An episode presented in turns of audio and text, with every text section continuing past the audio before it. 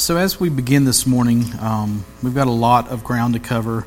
I had a real hard time separating this passage out into the sections that it should have been in. Um, I don't know. I know we, we worked through chapter 2, verse 16 last week, which left us verse 17 of chapter 2.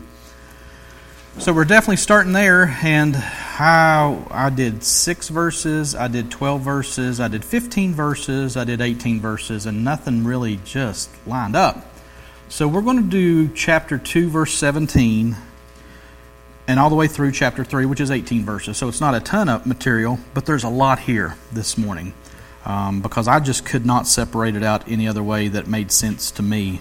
And I checked every outline and every preacher that preached anything on Malachi to try to figure this out, and they were all over the map. And most people preach on a 30 minute schedule. Well, not us, right? We've got an hour. You're like, yeah, I know, right? But so we can cover more ground. And, and I, what, what really jumped out to me about this um, separation is that from 217 to 318, there is a consistent theme, and there's a little parenthesis in there. So what we're going to do as we read this morning publicly, we're going to read 217 to 318. But let me explain how we're going to break this down real quick. So 217, I'm going to combine with 3, 13 through 18. So that's going to leave us the section of um, the way it breaks down here, just so you know, because we're going to jump around a little bit. We're going to do verses uh, chapter 3, verses 1 through something, and then then 3, 1 through something. Then we're going to jump back up and do 217 with 3, 13 through 18. Just so you know that, because it's, it's a little bit confusing, and it's the best I could do, y'all. This is, uh, this is a lot of stuff. So if you would stand, we're going to read the entire passage together. And I in no way want to apologize for God. But the tone of this book is really hard. I mean, it's really, really hard. And I don't know about you all, but I just feel like pulp. You know, after I wrestle with this for a week at a time, I'm going, man, oh man.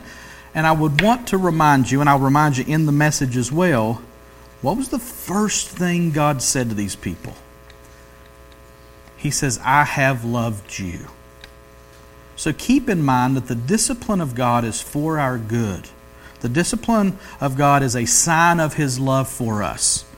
Keep that in mind as we read today the very words of God from Malachi chapter 2 verse 17 through 318.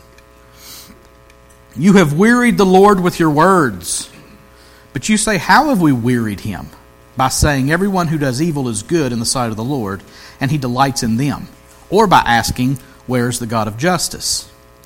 Behold, I send my messenger, and he will prepare the way before me. And the Lord whom you seek will suddenly come to his temple, and the messenger of the covenant in whom you delight, behold, he is coming, says the Lord of hosts.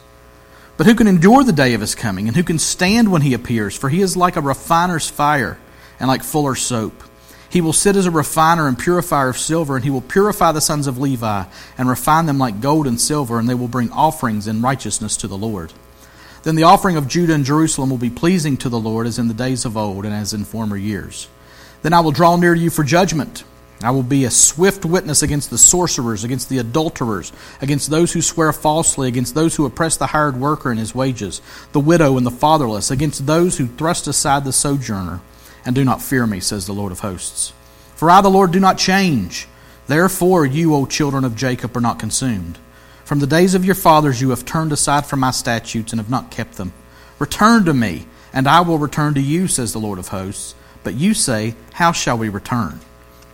Will man rob God? Yet you are robbing me. But you say, How have we robbed you?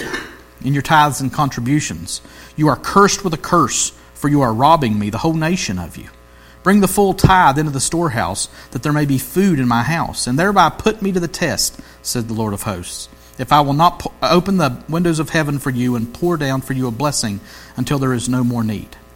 I will rebuke the devourer for you, so that it will not destroy the fruits of your soil, and your vine in the field shall not fail to bear, says the Lord of hosts. Then all nations will call you blessed, for you will be a land of delight, says the Lord of hosts. Your words have been hard against me, says the Lord. But you say, How have we spoken against you? You have said it is vain to serve God. What is the profit of our keeping his charge, or of walking as in mourning before the Lord of hosts? And now we call the arrogant blessed. Evildoers not only prosper, but they put God to the test and they escape. Then those who feared the Lord spoke with one another. The Lord paid attention and heard them, and a book of remembrance was written before him of those who feared the Lord and esteemed his name. They shall be mine, says the Lord of hosts, in the day that I make up my treasured possession, and I will spare them as a man spares his son who serves him. Then, once more, you shall see the distinction between the righteous and the wicked, between one who serves God and the one who does not serve him. Let's pray. God, you are faithful, and you do not change. Therefore, we are not consumed.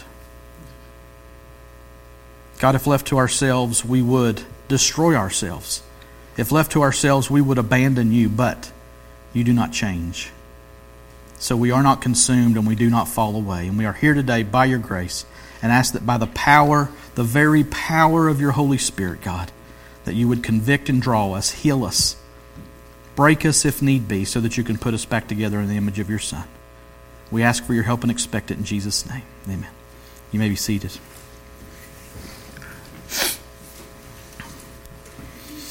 I don't know whose tone is harsher here, God's or the people's. And I think there is a reaction, a response and a reaction that's going back and forth. If you've been with us through these messages, there's been God saying, You have done this. And consistently, these people said, How have we done that? And we see that all through this passage. We're going to start in chapter 3, verse 1. We're going to read uh, verses 1 through 5. That's where we're going to start. Like I said, We'll come back to 217 at the end. So let's start with 3 1 through 5. Behold, I send my messenger, and he will prepare the way before me, and the Lord whom you seek will suddenly come into his temple. And the messenger of the covenant in whom you delight, behold, he is coming, says the Lord of hosts. But who can endure the day of his coming, and who can stand when he appears? For he's like a refiner's fire, and like fuller's soap. He will sit as a refiner and purifier of silver, and he will purify the sons of Levi and refine them like gold and silver and they will bring offerings in righteousness to the Lord. Then the offering of Judah and Jerusalem will be pleasing to the Lord as in the days of old and as in former years. Then I will draw near to you for judgment. I will be a swift witness against the sorcerers, against the adulterers, against those who swear falsely, against those who oppress the hired worker and his wages, the widow and the fatherless, against those who thrust aside the sojourner and do not fear me, says the Lord of hosts. Wow. What is going on here? Where do we need to start here? There's a lot going on.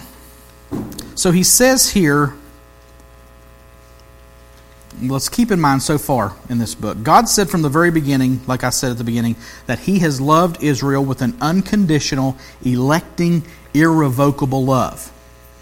I said, How have you loved us? He said, Jacob I loved, Esau I hated. That's how I've loved you. I've destroyed them and I've preserved you. That's how I've loved you. After that, he proceeds to point out their failures and their lazy worship and his disdain for it all. He's leveled so much of what we've seen toward the priests and Levites, who were not teaching and passing down the faith in a proper way, but instead were wearied and bored with their work. Remember that? Such a burden to do this, they would say. And then last week we saw God speak against the sins of the people, especially them marrying foreign women and also for divorcing in their proper marriages like it was no big deal. God tells them explicitly that He wanted them joined in legitimate, pure worship unions so that they could produce godly offspring who will continue to pursue Him in their life and worship. He even said, A portion of my spirit I put in their union. And then He calls them to be faithful, not faithless. That's where we've been so far. And now, here, starting in chapter 3, we see God announcing his plans to refine and judge his people when he comes to Israel at some point in the future. Now, listen, this is super duper imperative that you understand what's going on here. Okay? See, there was something missing in the temple worship of these Jews who had returned from exile. They had returned from exile, they had built the temple, they had built the wall, and now they're living in not so great surroundings in the Persian run vassal state of Judah. They were in their homeland, but they were slaves. They said that at the end of Nehemiah. Look at, look at us, we're slaves. And what was missing in what they were doing, yes, they had people, they had the land, they had the temple, but what was missing? What was missing was the very glory of God. When Solomon built the original temple, probably several hundred, maybe a thousand years before this, the glory of God filled that temple in a visible, tangible way. Let me read real quick. Second Chronicles 7 1 through 3. This is Solomon dedicating the original temple. As soon as Solomon finished his prayer, fire came down from heaven and consumed the burnt offering and the sacrifices, and the glory of the Lord filled the temple. And the priests could not enter the house of the Lord because the glory of the Lord filled the Lord's house. When all the people of Israel saw the fire come down and the glory of the Lord on the temple, they bowed down with their faces to the ground on the pavement and worshiped and gave thanks to the Lord, saying, For he is good, for his steadfast love endures forever. So get that picture in your head fire from heaven, glory, visible, tangible glory, to the point that the priest couldn't even go in. So there was visible, tangible evidence that God was there in that temple. Now, did that always stay there? Their awareness of the glory of God in the temple was such that they would not, well, they were commanded not to go into the Holy of Holies except for once a year, and that was one person, the high priest, who made that one sacrifice that one time a year. Nobody else dared venture into the Holy of Holies where the Ark of the Covenant was because that's where God sat. And they knew it. So they knew God was there. But later, many years later, in Ezekiel, chapters 8 through 11, it's clearly shown, we don't have time to read that, but it's clearly shown in Ezekiel chapters 8 through 11. It's shown to Ezekiel, and he says that the glory of God, God departs that temple before its final destruction by the Babylonians. You'll have to read that for yourself. Let me give you a little background there. Ezekiel had been taken captive in the first wave of captives when the Babylonians invaded Judah in 597 BC. Now, while he's in exile, while Ezekiel is in exile in Babylon, he begins sharing God's messages to the captives in Babylon about what God is doing and what God is doing to the Jews back in Judah, because there's still Jews there. There's still the Babylonians have set up a king, and so there's still a nation of Israel. But in a little while, the Babylonians are going to come back and they're going to wipe it all out. So in this meantime, after Ezekiel's taken into captivity and Judah is still a nation, Ezekiel is saying, This is what God is doing. So while he is in Babylon,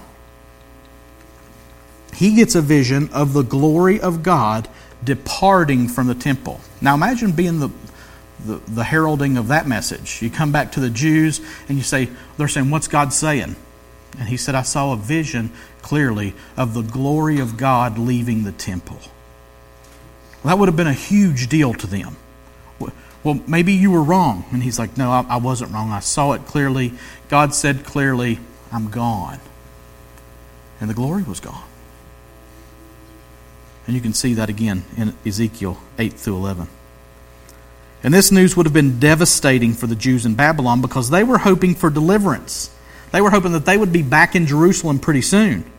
But then in 586 BC, about 11 years later, Nebuchadnezzar would storm through Jerusalem and utterly destroy the temple and carry out the last captives from Judah and Jerusalem, which would leave the land of Israel without the people of God, without the temple of God, and without the glory of God. And it was the return of these people, this temple, and mostly this glory that the Jews were longing for. So here they are now, the people of God in the land of God with the temple of God and no glory of God. And as they slog through their daily lives here in Malachi, they slog through lazily, if at all, worshiping God, and they neither sense nor see the glory that was so integral to their national existence. And they're tired. They're tired of missing this glory. They're tired of having never seen it themselves. And they're tired of missing the blessings that come with this glory. So now, here, God says that the glory is returning. But what will that be like? Well, first, God says He will send His messenger to prepare the way before Him. He said, I'll send my messenger. Now, if you remember, the name Malachi literally means my messenger. So Malachi comes bringing a message saying, God says He's going to send my messenger. And they're going, Malachi, that's you. You're my messenger. Like, that's your name, dude. That's you. So they're like, maybe God's referring to Malachi here. Is Malachi preparing the people for the return of God in his glory? Now, while Malachi was speaking to the people of God about the return of the Lord, we can see from history that he was not referring to himself in this role here. In that time, a king would send messengers ahead of him on a journey who were basically tasked with literally clearing the road ahead of the king. They would go before the king when he was coming into town. They would remove stones and other obstacles in the path and force anyone on the path to move to the side of the road so that the king's travels would be unimpeded. So he says a messenger's coming to prepare the way for the king. So who would he be referring to here? Now, while some distant, uh, I'm sorry, while some dissent, and let me say this: there's when you look at biblical prophecy, there is generally an immediate fulfillment, a partial fulfillment in the future, and a final fulfillment. So, what Malachi is saying to these people was relevant for the people at the time, but they were seeing the closest thing to them. They couldn't see the other mountain peaks. That's how some people refer to it. There's different mountain peaks to the prophecy. So they're looking and saying, Are you preparing the way? And he was to a point. But ultimately, this message, this messenger that was coming to prepare the way for the Lord to come was John the Baptist. Right? Let me tell you why that's so. I'll give you biblical proof. Mark 2, I'm sorry, Mark 1, verses 2 through 4. As it is written in Isaiah the prophet, Behold, I send my messenger before your face who will prepare your way. The voice of one crying in the wilderness, Prepare the way of the Lord, make his path straight. And then John appeared, baptizing in the wilderness and proclaiming a baptism of repentance for the forgiveness of sins. So it appears that Mark is clearly referring to John the Baptist as the messenger that Malachi was referring to. And if that's so, who would the me and the I and the Lord be referring to that John was preparing the way before? Go to your go, go to go to your Sunday school answer. Jesus, thank you very much. Right? Jesus. God is saying, I'm coming. And I'm coming as Jesus. So read read it again in light of that. Chapter 3. Behold, I send my messenger, and he will prepare the way before me. And the Lord, whom you seek, will suddenly come to his temple, and the messenger of the covenant in whom you delight, behold, he is coming, says the Lord of hosts. I, God, send my messenger, and he will prepare the way before me, God. And the Lord, Jesus, whom you seek, will suddenly come to his temple. And is that not exactly what happened? John prepared the way, and Jesus came and walked and talked and taught in the temple. Now, the temple that Jesus taught in would have been Herod's temple, which they said took over 46 years to build on the site where this sad little temple was built that the exiles had built. And Jesus showed up suddenly. First, as a little baby when they dedicated him in the temple, and then as a 12 year old sitting with the old guys talking about things. And then there's a 30 year old man who comes flipping over tables. Came suddenly. And he came so suddenly that many, many, many of them missed him. He had told them 400 years before, I'm coming, I'm coming, and a messenger is going to prepare the way for me, and I'm going to show up in the temple all of a sudden. And he did, and they missed him. Now, what was he doing? What was Jesus doing? He was doing exactly what Malachi said he would do. Look at Malachi 3 2 through 3. But who can endure the day of his coming? And who can stand when he appears? For he's like a refiner's fire and like fuller's soap. He will sit as a refiner and purifier of silver, and he will purify the sons of Levi and refine them like gold and silver, and they will bring offerings in righteousness to the Lord. Now, first of all, Jesus' coming was not what they thought it would be.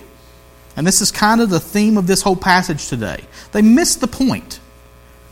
And they're going to miss the point all through this passage. They assumed that Jesus would bring blessing and freedom and an earthly kingdom restored to the Jews.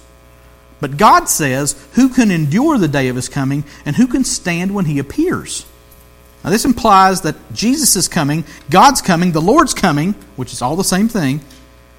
When he comes, it's not going to be all rainbows and unicorns and cotton candy and festival. But rather, he was coming, Jesus was, into in his kingly glory that was veiled.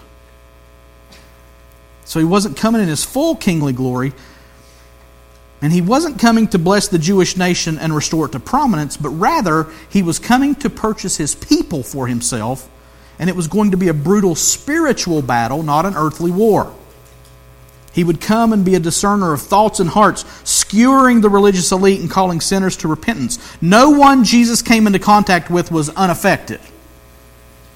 They were either convicted and converted or hardened and unrepentant. Now, what made the difference? Look what he was going to do. For he's like a refiner's fire and like fuller's soap. He will sit as a refiner and purifier of silver, and he will purify the sons of Levi and refine them like gold and silver, and they will bring offerings in righteousness to the Lord. Now, the end there is for future fulfillment. One day, the sons of Levi, literally, will bring offerings, and they'll be pleasing. So that's, again, there's that far peak that even we can barely see right now. But he was also doing something in the moment, and he's still doing something today. And the main thrust here is that he's coming as a refiner's fire and like fuller's soap. Now, what do these things do? They remove impurities. A refiner's fire removes impurities. Fuller's soap removes dirt. The refiner's fire does not burn the silver or gold, it just heats it to the point of separation of the alloys in it. Fuller's soap removes the dirt and grime from garments. Both processes are violent and drastic but both are effective. And this is how Jesus would work when he came. And it's how Jesus will continue to work until he comes back again. Just like Jason said this morning, we know that he came before, so we know he's coming again. Verse 3 says, He will sit as a refiner and purifier of silver, and he will purify the sons of Levi and refine them like gold and silver. One commentator said this, referring to verse 3. This is awesome. The purifier sits before the crucible, fixing his eye on the metal and taking care that the fire be not too hot, and keeping the metal in only until he knows the dross to be completely removed by his seeing his own image reflected in the glowing mass. Woo! So the Lord, in the case of his elect, he sits and he turns up the heat until he burns away other affections the sins that so easily beset us until he can see himself in us. That's what he's doing. And it's a violent thing, it's a harsh thing, and it's for our good to get the impurities out of us. He will sit down to the work, not perfunctorily, but with patient love and unflinching justice. What a picture. Here is Jesus, the refiner and the purifier, sitting and looking for his reflection in his people. And who can abide it? The pure people of God can because they're refined by this fire. Refining fire purifies, it doesn't destroy. And what happens when the Lord's people are pure? Verse 4 says, Then the offering of Judah and Jerusalem will be pleasing to the Lord as in the days of old and as in former years. After the Lord comes into his temple and purifies his people, then the offering of them will be pleasing to the Lord as in the days of old and as in former years. And notice that it isn't stated that if this happens, but rather that it will happen. So God is coming in the form of Jesus to his temple, and he's coming to purify a people for himself. But will he purify everybody? No, he will not. He will judge those that are not his. Verse 5 said this then I will draw near to you for judgment. I will be a swift witness against the sorcerers, the adulterers, against those who swear falsely, against those who oppress the hired worker and his wages, the widow and the fatherless, against those who thrust aside the sojourner and do not fear me, says the Lord of hosts. So God says that He, in the form of the messenger of the covenant, which is what it says there in Malachi 3, who is coming quickly, He will purify His people, but He will also draw near for judgment. That judgment will be from God and will be swift against sorcerers, adulterers, false swearers. It'll be swift against those who oppress the hired worker and his wages, those who oppress the widow and the fatherless, those who, tr- who thrust aside the sojourner, and that judgment will be fierce against those who do not fear him. The Lord of hosts will judge these people, and his judgment will swiftly separate them from his people. So who can abide the day of his coming? Only those who he purifies. Now, verses 6 through 12. For I, the Lord, do not change. Therefore, you, O children of Jacob, are not consumed. From the days of your fathers, You have turned aside from my statutes and have not kept them. Return to me, and I will return to you, says the Lord of hosts. But you, you say, How shall we return? We'll stop there for a second. So now, God comes back from forecasting these future events, and he comes back to the sins of the people in the present, which is how the rest of the book has been set aside from the passage we read in 3 1 through 5. Again, 3 1 through 5 was kind of a parenthesis in what was going on, and now he's kind of resuming what he was saying before. And he tells them that it's because of his unchanging nature that the children of Jacob have not been consumed or utterly destroyed. Remember, he said he had loved them unconditionally and based on nothing but his free choice of them, way back in chapter 1. And since he doesn't change, they haven't been destroyed. And that's the only reason. And in all truthfulness, they should have been cast off and destroyed. For, like verse 7 says, they have turned aside from his statutes and have not kept them since the days of their fathers. They've always been unfaithful, and his love for them has never changed. Breathe that in for a second. They have always been unfaithful, and his love for them has never changed. That's really good news. It's embarrassing sometimes, hard to remember, hard to take sometimes, but it's fantastic news. You will always go astray, and his love for you will never change. They've always been unfaithful, and his love for them has never changed. So, he says they should return to him. And they reply with the common refrain, How shall we return? And what's God's answer? 8 through 12. Will man rob God? Yet you're robbing me, but you say, How have we robbed you? In your tithes and contributions. You are cursed with a curse, for you are robbing me, the whole nation of you. Bring the full tithe into the storehouse, that there may be food in my house, and thereby put me to the test, says the Lord of hosts, if I will not open the windows of heaven for you, and pour down for you a blessing until there's no more need. I will rebuke the devourer for you, so that it will not destroy the fruits of your soil, and your vine in the field will not, shall not fail to bear, says the Lord of hosts. Then all nations will call you blessed, for you will be a land of delight, says the Lord of hosts. Now that's interesting, isn't it? God says, Return to me. They ask how, and he calls their attention to the tithe. Will a man rob God? Return to me. How shall we return to you? Will a man rob God? Yet you are robbing me. But you say, How have we robbed you? You can just see their eyes rolling and hear their annoyed tone, can't you? How we robbed you? And God answers clearly and specifically by saying that they are robbing Him in their tithes and contributions. They're not being faithful by giving worshipful attention to the prescribed tithes and offerings that they're supposed to be bringing to the temple to provide for the priests, the Levites, and the temple worship. So, since they're not doing that, God says they're cursed with a curse. Now, let me clarify that with a little bit of what we saw last week. Is God cursing these people? Yes and no. Does God send a curse upon them? Yes, He does. Okay? He said way back in Deuteronomy, and we looked at this last week, that if they walk in disobedience, that curses would ensue and that He would be the one who sent the curses. And he said that these curses were from him. So here they're not obeying God and bringing their tithes and contributions, so they are cursed. But also remember that they had signed a covenant, a public, solemn binding agreement back in Nehemiah, and their language was that if they broke the covenant, let them be accursed. So they're not doing one of the very things that they specifically said they would do in that covenant, and so they're cursed. So their curse is self inflicted and God wrought. And God says it's the whole nation of them. But He tells them what to do instead. Look at this language, verse 10. Let me go back to verse 10.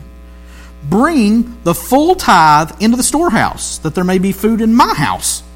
And thereby put me to the test, says the Lord of hosts, if I will not open the windows of heaven for you and pour down for you a blessing until there is no more need. I will rebuke the devourer for you, so that it will not destroy the fruits of your soil, and your vine in the field shall not fail to bear, says the Lord of hosts. Then all nations will call you blessed, for you will be a land of delight, says the Lord of hosts. So he says, Pay your tithes, bring your offerings like you're supposed to do, like you said you would do, so that the temple of God is provided for. And then this, and thereby put me to the test. says the Lord of hosts. Now that's strong language. God is saying, try me.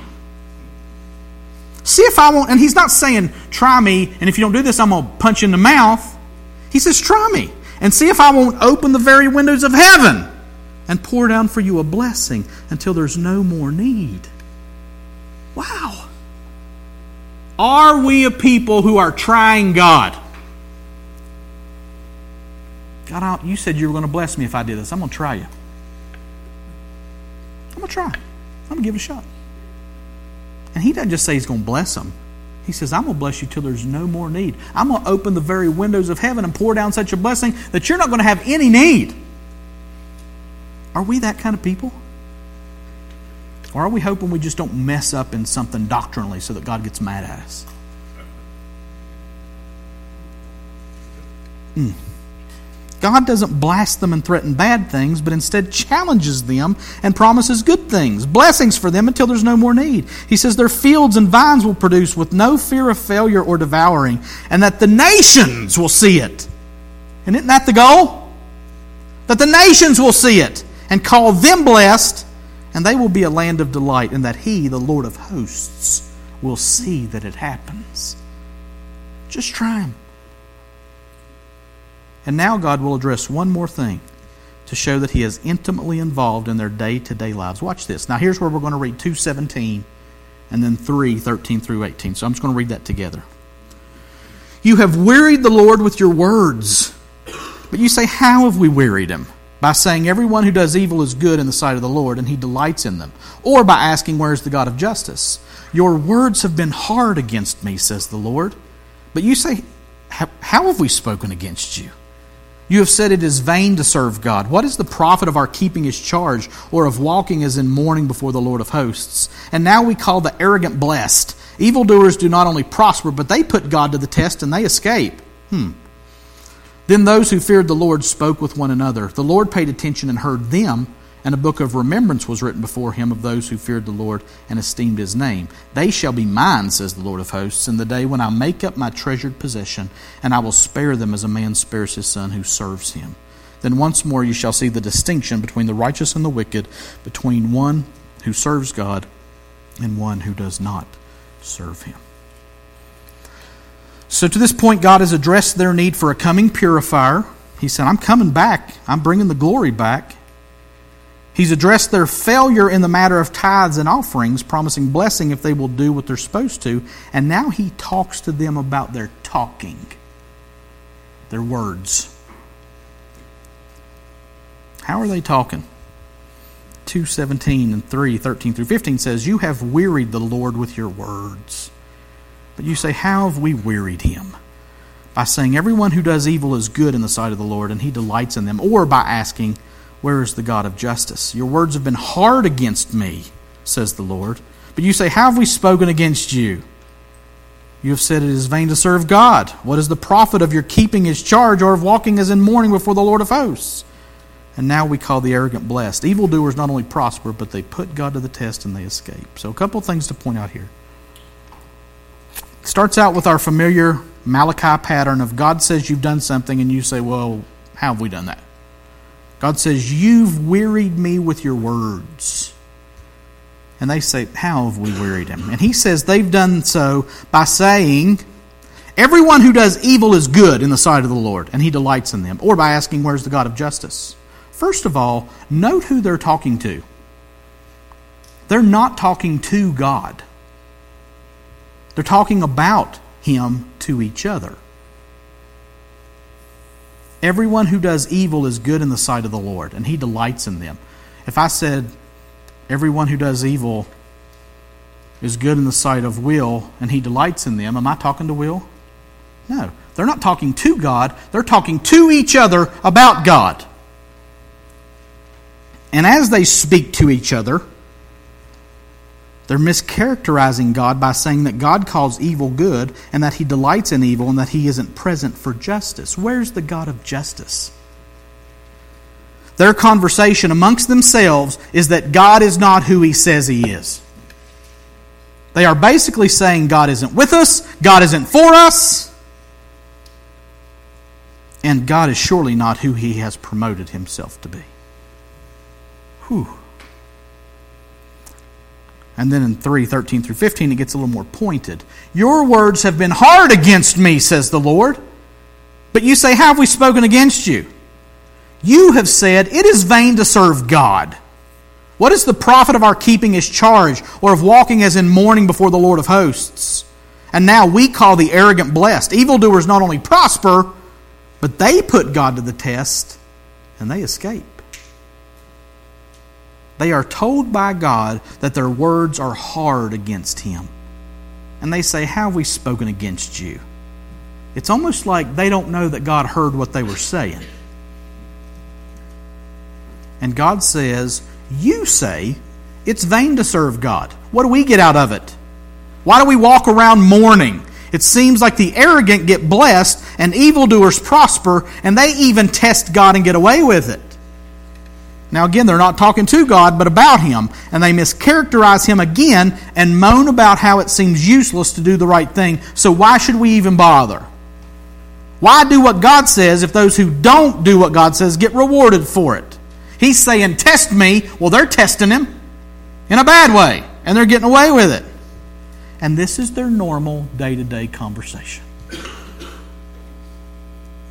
But they aren't the only ones talking. Let's finish verses 16 through 18 again. Then those who feared the Lord spoke with one another. The Lord paid attention and heard them, and a book of remembrance was written before him of those who feared the Lord and esteemed his name. They shall be mine, says the Lord of hosts, in the day when I make up my treasured possession, and I will spare them as a man spares his son who serves him. Then once more you shall see the distinction between the righteous and the wicked, between one who serves God and one who does not serve him. Now look, those who feared the Lord are talking to one another. What are they saying? Well, we don't know because it don't list their words.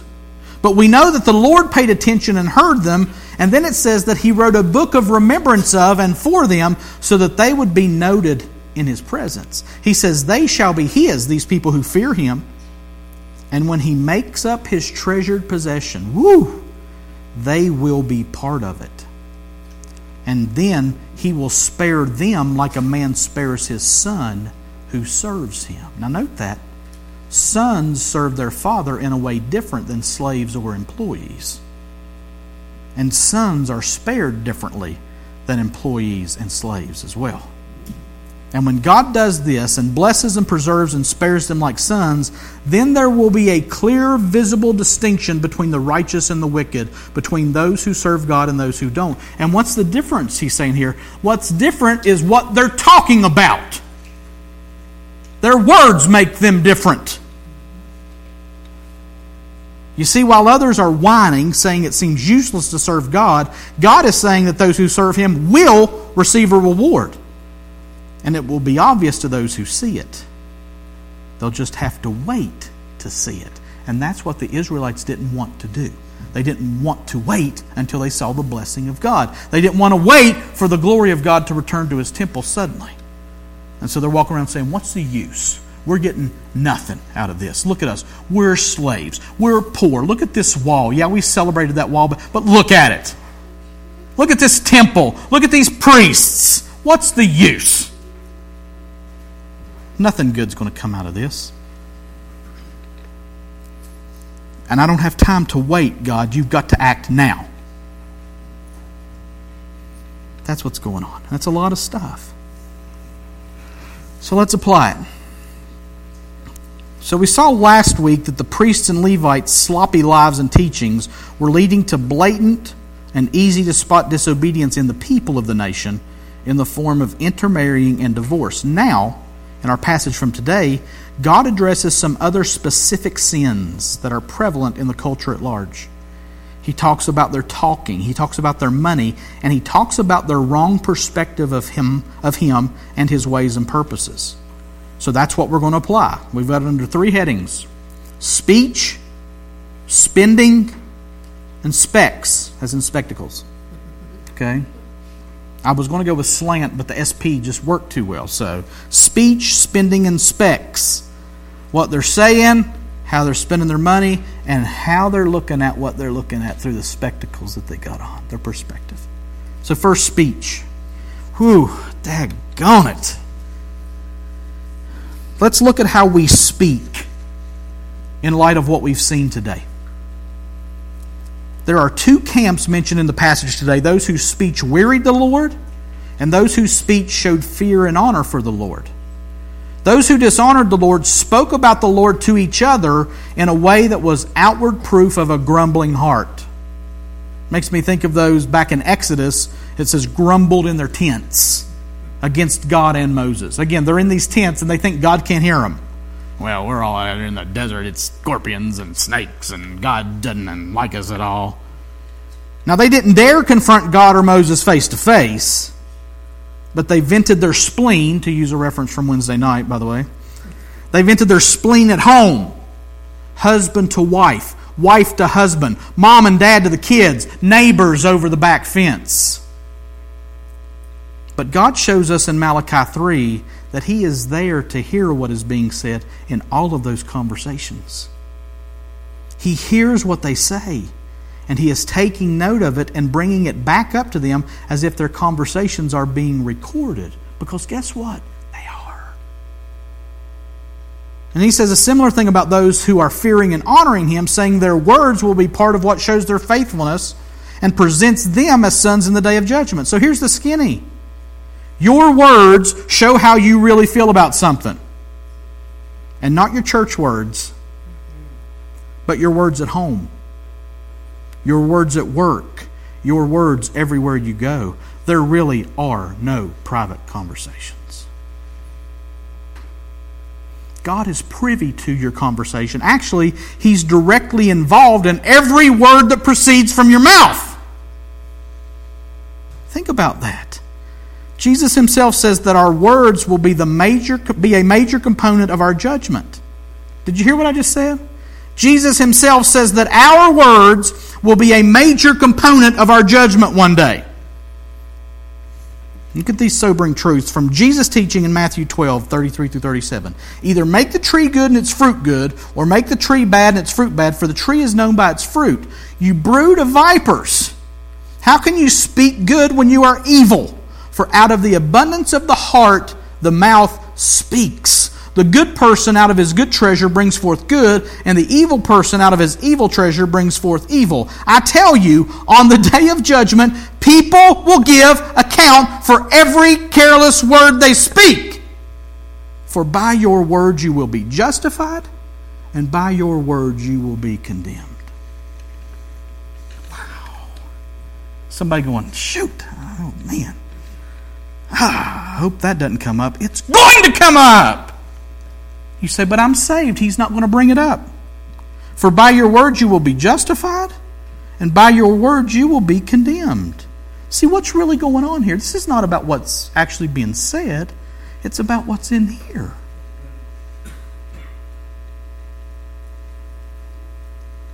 So, how are your words? How are your words at home? How are your words in the car by yourself? You say, What are you talking about? I'm saying the words that are in here. What are your words when you're smiling fakely at somebody and you're thinking, I hate this person? Or you're texting somebody else about them while you're sitting smiling at them. Yeah, I hate this. How are your Twitter words, your Facebook words, your Instagram words, your text words? How are your words? This is incredibly convicting to me. What words are in your heart? Because what's in there is what will come out one way or the other. And listen to me, every word matters. Every word matters. So the application is work on your words by the power of the Holy Spirit of God. I'm not telling you to grab yourself by your bootstraps and do better and try harder. I'm saying bring your words to God and confess your words as sloppy and hateful and sinful when they are. And ask God to purify your heart so that your words will be right. Because that's what matters. Guard your heart and your conversations diligently. You folks that are studying James on Wednesday nights know that there's much that James has to say about the tongue, isn't there? We don't have time to go there this morning. But let's just say your words show your heart toward God and man. But not just your words, so does your money, our speech, and our spending. The Israelites had ceased faithfully bringing their tithes and offerings to the temple. And God said it was the whole nation of them. Now, why do you think that happened? We know that times were tough from what we had seen in Nehemiah, and that people were selling kids to pay taxes, and they were selling lands and fields uh, to buy grain. So that could be one reason they had stopped bringing in the tithe. The priests and the Levites weren't being exactly faithful and productive with what was being brought. We've seen that they've been lazy and sloppy. And you may bring them a, a, a nice, healthy, beautiful animal, and they're sacrificing a lame, blind animal. So maybe they didn't want to fund them, these fake priests, in their apparent sloppy worship. Either way, the nation had robbed God by not giving what they had both been commanded to bring and what they said they would willingly bring. Listen, whew, their desire to protect their financial stability was trumping their desire to obey God.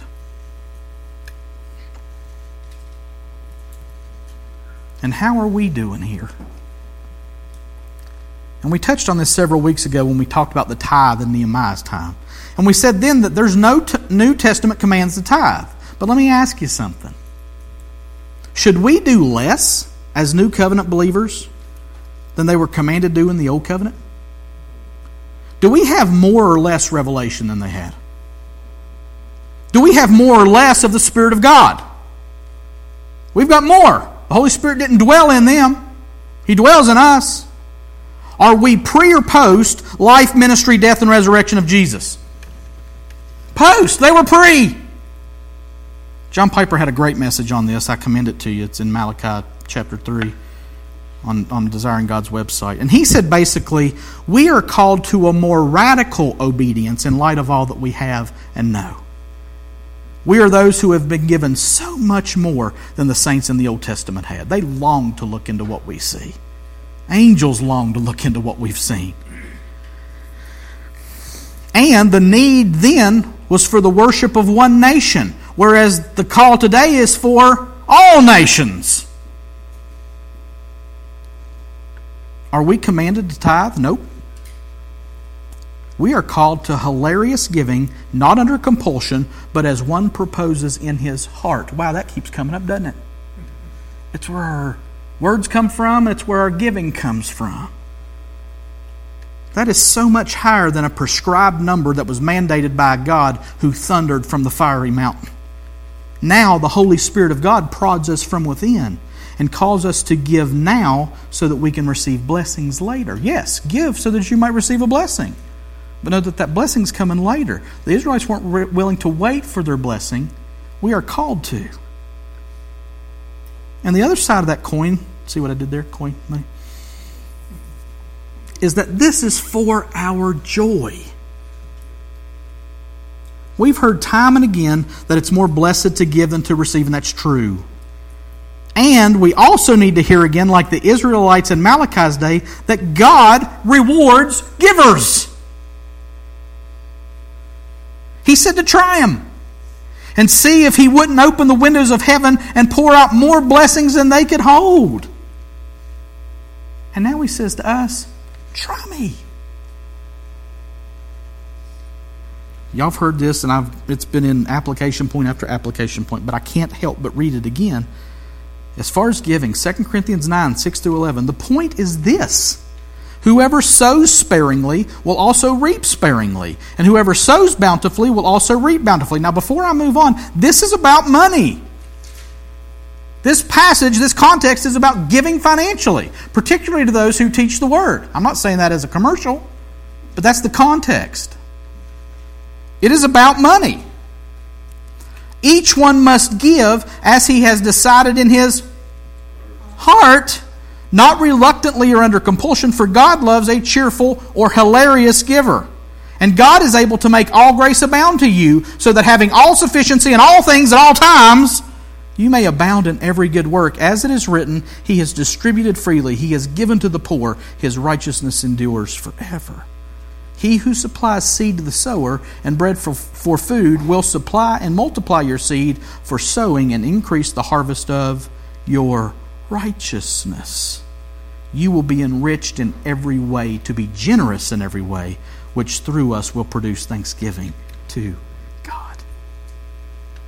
the harvest we get out of our giving is our righteousness. I'm not saying you earn righteousness by what you give. That's the harvest that you reap when you sow financially into the life of the church, into the people of the church. The harvest we get is our righteousness. We get to be enriched in every way. And why? So we can be generous in every way, and that produces thanksgiving to God. That's a whole different perspective than I've got to take my money and put it in the box at church. Or God's going to be mad at me. And if they don't see a check from me, they're going to know I'm not giving. This is a whole different ballgame. It's a whole different perspective, which leads us to our last point our speech, our spending, and our specs. What lens are you looking through? What is your perspective of what's going on around you in your life right now? We're all in different places. What's your perspective of what you're going through today? The main problem in the passage today was the perspective of the people of God. They were looking for God's glory, for their good in the moment, in the here and now, for them. They said it was useless to serve God and that the liars and cheats seemed to be the ones who got away with the good stuff in their view, from their perspective. Sounds a lot like the Psalms, right? David said the same thing. Why do the wicked prosper? But God said that the purifier, capital P purifier, was coming. He said that everything, down to the very words that were being spoken, everything was to be tallied up and lead to either judgment or reward. Their words and their money were showing that they wanted what they wanted and they wanted it now.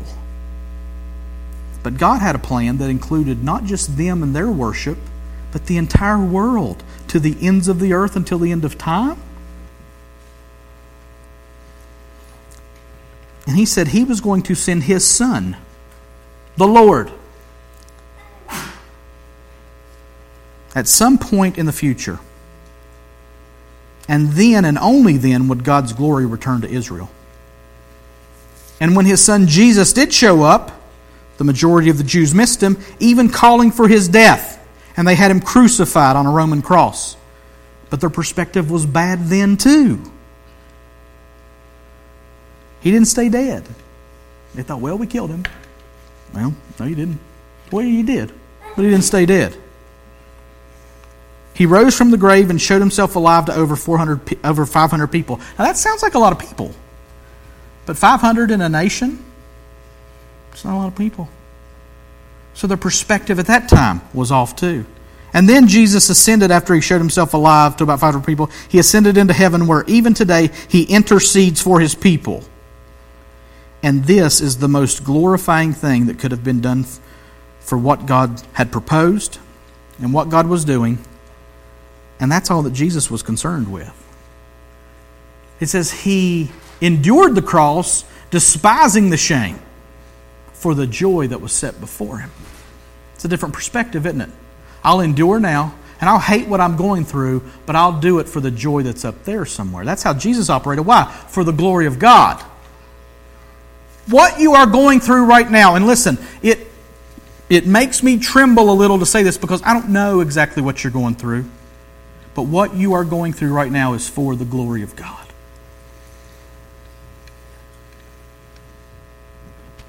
Is that your perspective? Am I saying it's not hard? No. Am I saying that I completely understand? No, I don't. I do not.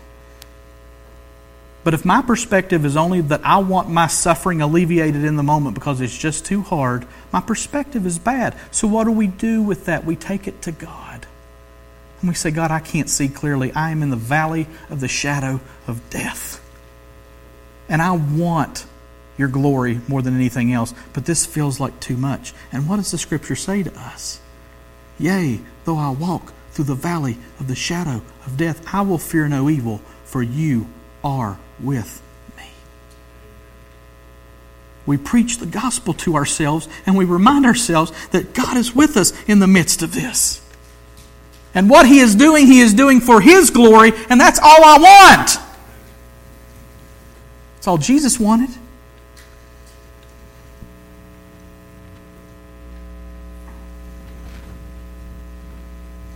You've wearied me with your words.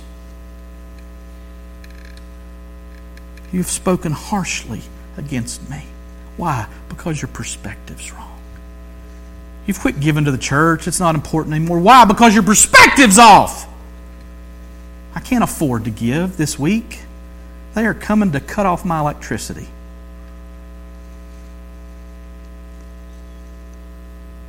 Careful with your words, careful with your money, and be so much more careful with your perspective of what's going on in the midst of it. Are you simply concerned with the glory of God in the midst of your situation? Because if you are, you will see that He is with you, and His rod and His staff will comfort you. Jesus said He was there, He was in the moment, going through whatever He went through, including the cross, including death, to glorify the Father. And this should be our goal too. Do we have our eyes set on that? Do we have eyes to see that? Or are we only asking God to bless us here and bless us now with what we want when we want it? Are we focused on eternity and doing our deeds, saying our words, using our money and such, looking for a reward in heaven? Please try Him! I dare you. Try Him.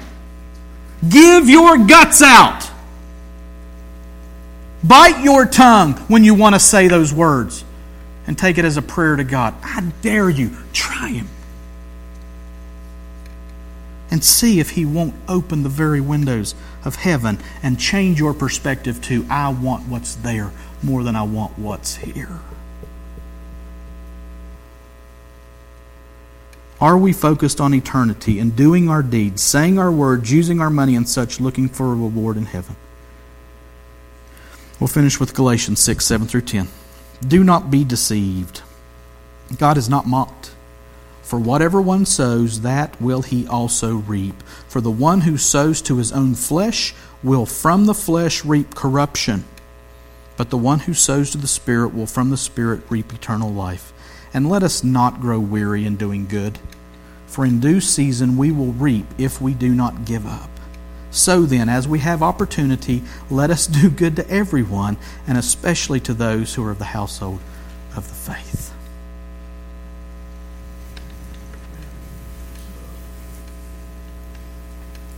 Your speech, your spending, your specs. How are they this morning? The good news is this Jesus stands and says, Grace. Where sin abounded, grace abounded all the more. If you are a believer this morning, there is therefore now no condemnation for those who are in Christ Jesus. If you don't know Jesus this morning, run to him because the King is coming back in all of his glory. And he will judge the unrighteous and the wicked, and he will cast them into hell forever, where the worm dies not and the fire is not quenched. You need to confess your sin to him Ask for forgiveness that comes through the death, through his body, through his blood, through his resurrection, through his ascension. Put your faith in him. Run to him and live for his glory and not your own. Let's pray. God, you change not, therefore we are not consumed. Thank you for your patience. Thank you for your perfect plan that will one day recreate in us and through us who know you and love you a perfect image of Jesus in the purified silver of our lives. Jesus, refine us, purify us for your glory. And may our speech and our spending and our perspective be right and godly based on your word and your faithfulness. And we ask it in Jesus' name. Amen. Just stand and receive a benediction as we close. The Lord bless and keep you. The Lord make his face to shine upon you and be gracious to you. The Lord lift up his countenance upon you and give you peace. And all God's people said, Amen. Amen. You're dismissed. Stay and eat with us, please, if you can.